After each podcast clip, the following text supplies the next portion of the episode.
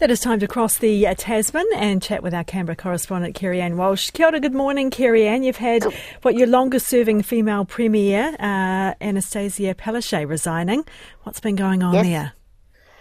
Oh, for those who are unfamiliar with the uh, behind the scenes brutality of Australian politics, December is known as the killing fields. Dear, Uh, dear. It's a very, I know, it's it's it's a pretty uh, brutal term, but it uh, it's an accurate one in many respects because this is when uh, leaders get knocked off. Prime ministers, opposition leaders, uh, they if they can survive, if they're if they're being threatened and they can survive December. Uh, then that they usually go on and do quite well. But many have been felled in this month, and Anastasia Palaszczuk is, is no different. There's been a lot of pressure on her to resign for six months, so ignore the headlines that say shock resignation of Premier. This is about as shocking as, you know, where our next meal is coming from. Luckily, in our countries, we can say that.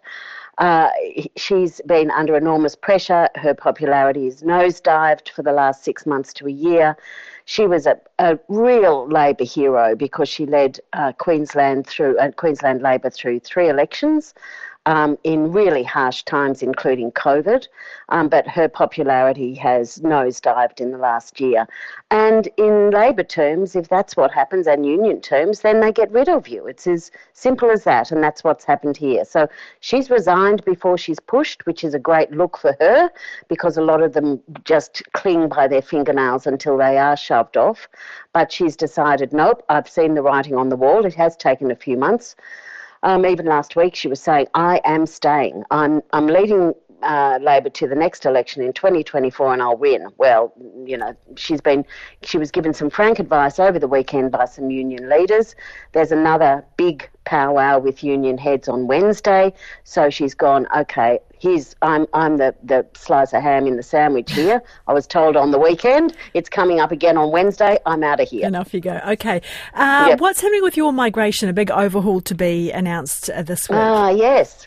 It's like Groundhog Day, this. We keep talking about migration overhauls and they fiddle around the edges. But this one is targeting foreign students, those who come here and live on a perpetual loop of temporary visas, doing course after course after course. They, there's a, a significant cohort in the country that come here to get tertiary education at recognised institutions and then string out their stay for years, basically, um, by doing a whole series of sham sort of courses. And there's a there's a, a plethora of institutions here that are more than happy to oblige and charge high fees for these sort of really pretty shonky um, so-called degrees or courses.